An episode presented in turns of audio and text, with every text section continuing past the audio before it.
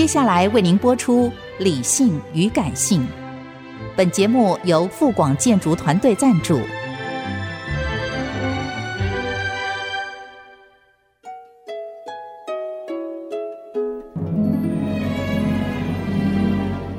理性与感性不是天平的两端，而是一方向另一方渗透、影响，暂时取得上风的过程。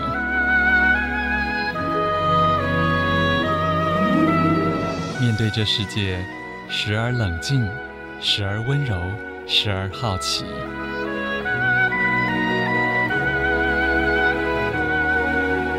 我是陈乐融，陪伴大家一起理性与感性。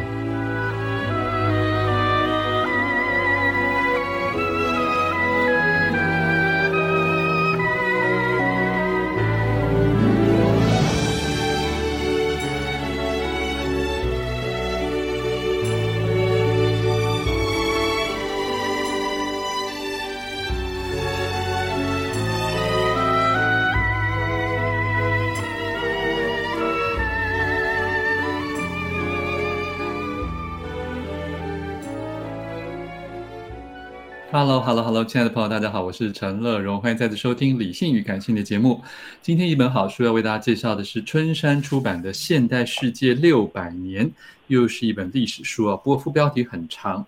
十五至二十一世纪的全球史与环境史新叙事》。在电话线上是这本书的编辑卢奕宁，奕宁你好。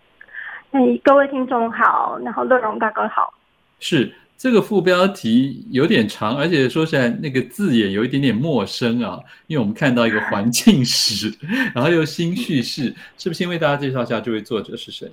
那我先简单讲一下这位作者，他的英文名字是 Robert Marks，嗯，然后他有一个中文名字叫玛丽博。对，那为什么他有个中文名字呢？等一下我们介绍他的背景就会知道了。嗯，呃，这位教授马利博学者，然后他是加州惠提尔学院的荣誉退休教授。嗯，然后他在学校里面呢，他是教中国史跟环境史。那就是因为他是一个学习中国史的学者，所以他会有中文的名字。了解。那他这个学习的背景呢，就是刚刚像乐荣大哥讲的，为什么这本书会强调环境史？那就是因为他本身的一个很重要的专业就是环境史，而且他教中国史，然后他学习中国史的背景，那也成为这本书一个很重要的核心，就是破除呃我们对现在世界的理解，就是所谓的欧洲中心主义，是就是现代世界的形成，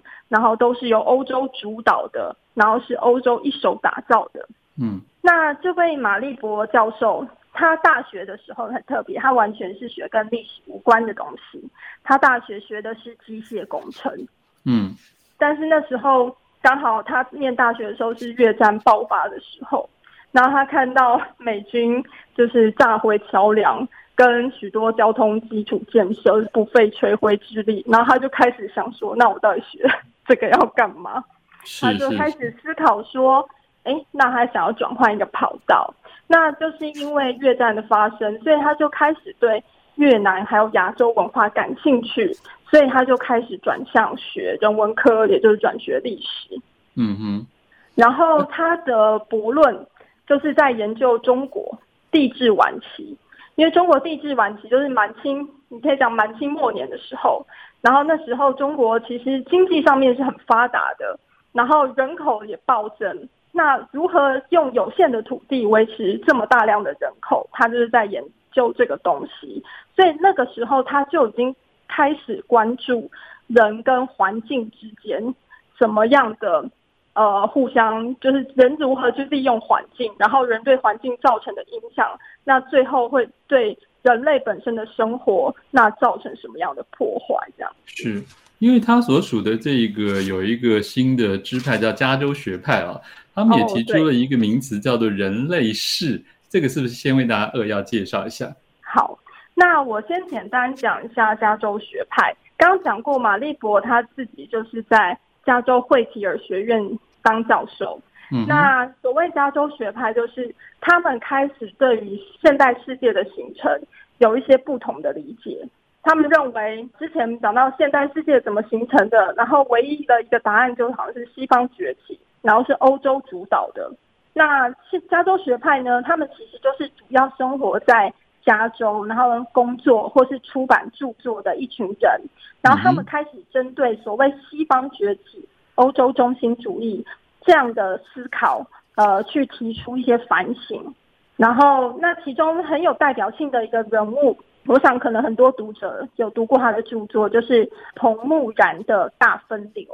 嗯哼。那这位学者他就是在讲说，呃，中国跟因为一般都认为说西方有一个很本质性上文化很优越。所以现在是一个西方主导的世界。那彭木然就是在《大分流》这本书里面呢，提出了反驳，就是说至少在十八世纪的时候，中国跟西方其实是不相上下，而且在很多方面是优于西方的。嗯嗯，对。那这个是加州学派他们主要的一些关怀。那这本书就是马立博的呃《现代世界六百年》，它很大程度上就是把加州学派。多年来做的研究，然后做了一个很好的整合，是，然后再融入他对环境史的关怀。因为以往在讲现代世界的时候，多半我们会讲说啊，西方文明的优秀，然后带动了现代世界的发展。那这个非常的，这其实是有一种白人至上，或是呃很欧洲中心论的思考。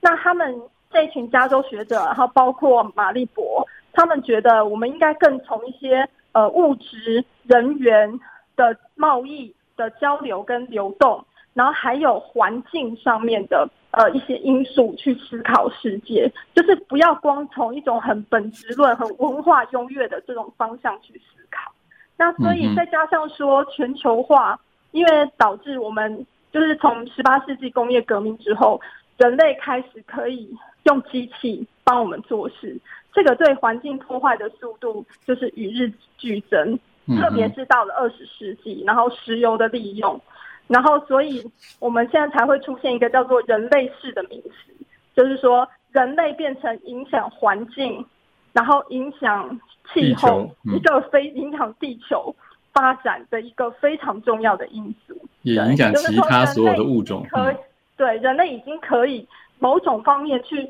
非常强大的主导跟破坏自然，了解。对，然后这一个关键力量就对了，嗯，对。然后所以这本书，因为这本全球史历史是不断的看到我们现在眼前的问题，然后他去回溯过去，去找一条历史的脉络嘛。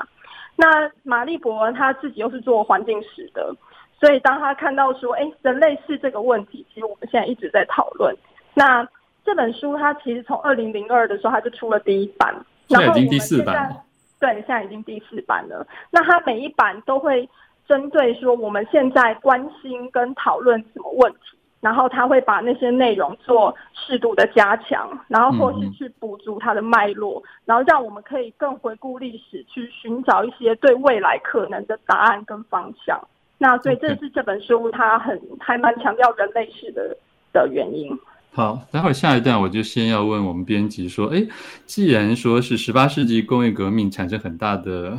分水岭，为什么这本书要从十五世纪开始写呢？我们先听一首白安的新歌，哦《没有人写歌给你过吧》。欢迎回来，陈乐融理性与感性正在介绍的好书是春山出版的《现代世界六百年》。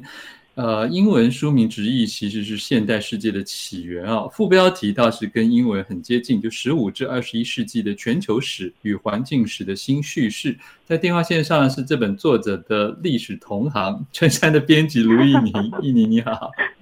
嗨，而且奕宁你也是研究中国史哎，哎，对，和我们的马立博教授是，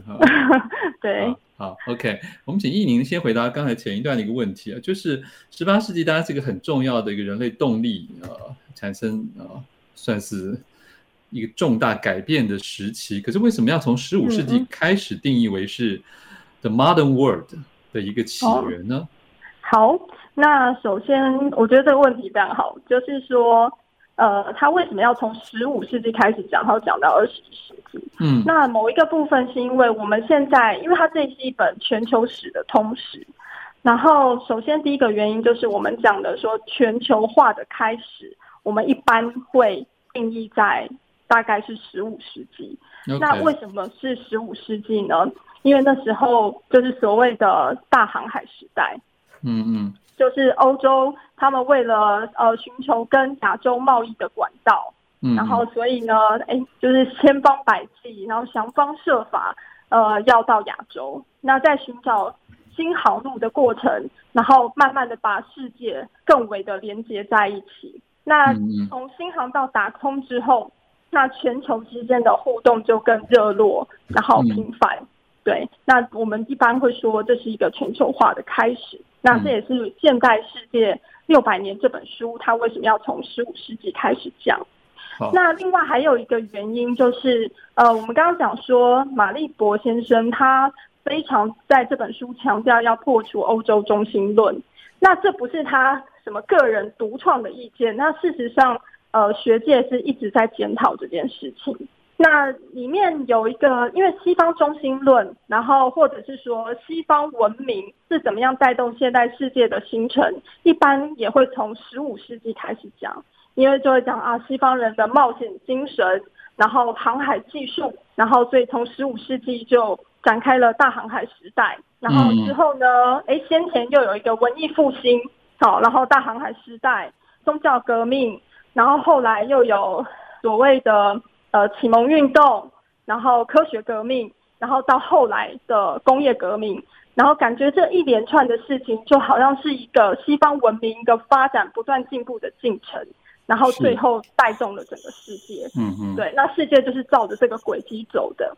但是这个作者马立博在这本书里面，他就是要呈现，他从十五世纪开始讲起呢，他有一个目的就是告诉你说，其实十五世纪的世界。完全不是以西方为中心。嗯嗯嗯，对，即便那时候已经有大航海时代，西方人已经开始向东方探索，但是他特别的去讲，为什么西方人要向东方探索，是因为世界的财富跟贸易的中心是在东方。嗯，对，所以那时候，呃，像他在里面。他第二章标题就是说从中国谈起，那为什么要从中国谈起？就是因为呃，它里面讲到一个地图，就是那个麦卡托，那比利时的一个呃地图绘制学家，然后这也是我们这本书用的这个封面。然后他那时候在十五、十六世纪，他绘制的世界地图里面那个世界的中心就是印度洋，嗯，对，代表那时候西方人的意识里面，他也认为世界的中心是在亚洲，然后那。这个中心里面最重要的两个国家，一个就是印度，一个就是中国，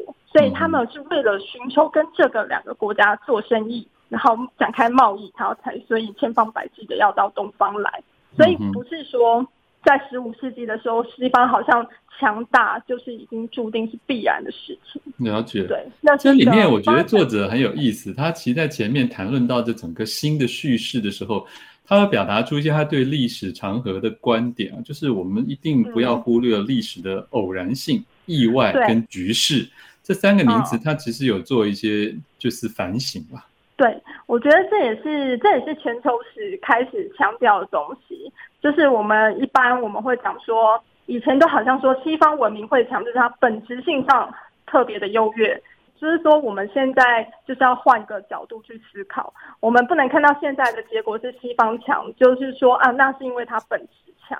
那其实呃，等于是说，现在的全球史或是加州学派，然后当然也包括这本书，他们尝试用另一个新的框架去解释说，整个西方富强的一是一个过程，然后这个过程不是必然的，它中间有一些有一些是结构性的因素，然后有一些是。呃，因缘际会的局势造成的，然后还有一些是偶然或意外。嗯嗯。然后，譬如说，它里面讲到工业革命的时候，就特别去讲了局势，还有偶然或意外。嗯这些观念，因为他说英国会使用煤，那是有一个意外的地理、偶然的地理因素，就是煤离伦敦市区非常的近，他们的煤矿，而且他们的煤矿是在表层。就是很容易开挖的那种，嗯、对，所以你也不需要花什么运输的成本。嗯哼。然后一开始蒸汽机，我们想的是哦，蒸汽机发明了，好像西方就一飞冲天。那但是其实当时候最初的那个蒸汽机，它是用来抽水的，因为英国的煤矿跟地下水层它是交错在一起，然后所以是你要拿来抽水，所以它那个功能是非常原始跟基础的。然后而且那个技术也不高，中国完全也有这个技术。嗯嗯，对，所以他在强调说，其实很多事情不是我们那么的想当然而对。不过这里面啊，因为这个作者的环境史的这个专长，我也觉得很有意思，就是。他探讨很多问题的时候，不是只是在我们传统那种帝王将相那些名名人啊什么，其实他谈了很多是人口的数量啊，嗯、然后矿产啊、气候啊，甚至流行病啊等等这些属于自然科学的因素，他觉得也很重要了。对，因为这个也是他强调环境，因为环境只不是光是说我们现在讲究的气候而已，这并不是环保。在它里面。嗯对它，我们讲这是人跟土地、人跟自然之间的关系啦。嗯嗯。对，然后而且同样人里面，他还探讨了很多，有的是自由的人，有的是奴隶。这奴隶的部分，他也讲的还蛮精彩的。哦，对啊，因为它里面也有讲到说，呃，譬如说，呃，英国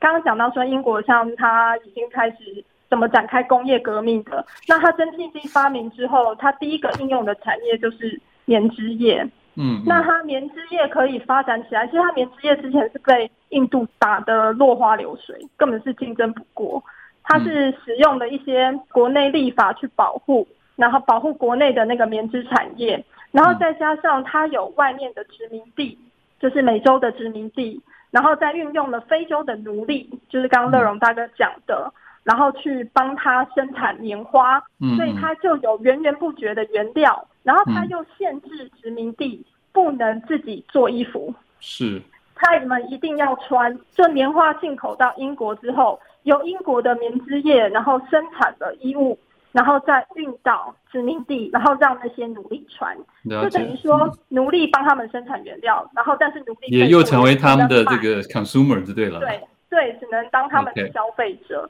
那这样就是促进了英国，就等于说英国的棉织业就有一个练兵的 很好的环境嘛。他就这样练练练，然后哎，到了十九世纪一一八二零到四零年的时候，就超越了印度。好，对，OK，谢谢编辑卢艺宁。时间的关系，请大家自行来参考这本春山出版的《现代世界六百年》。谢谢，谢谢。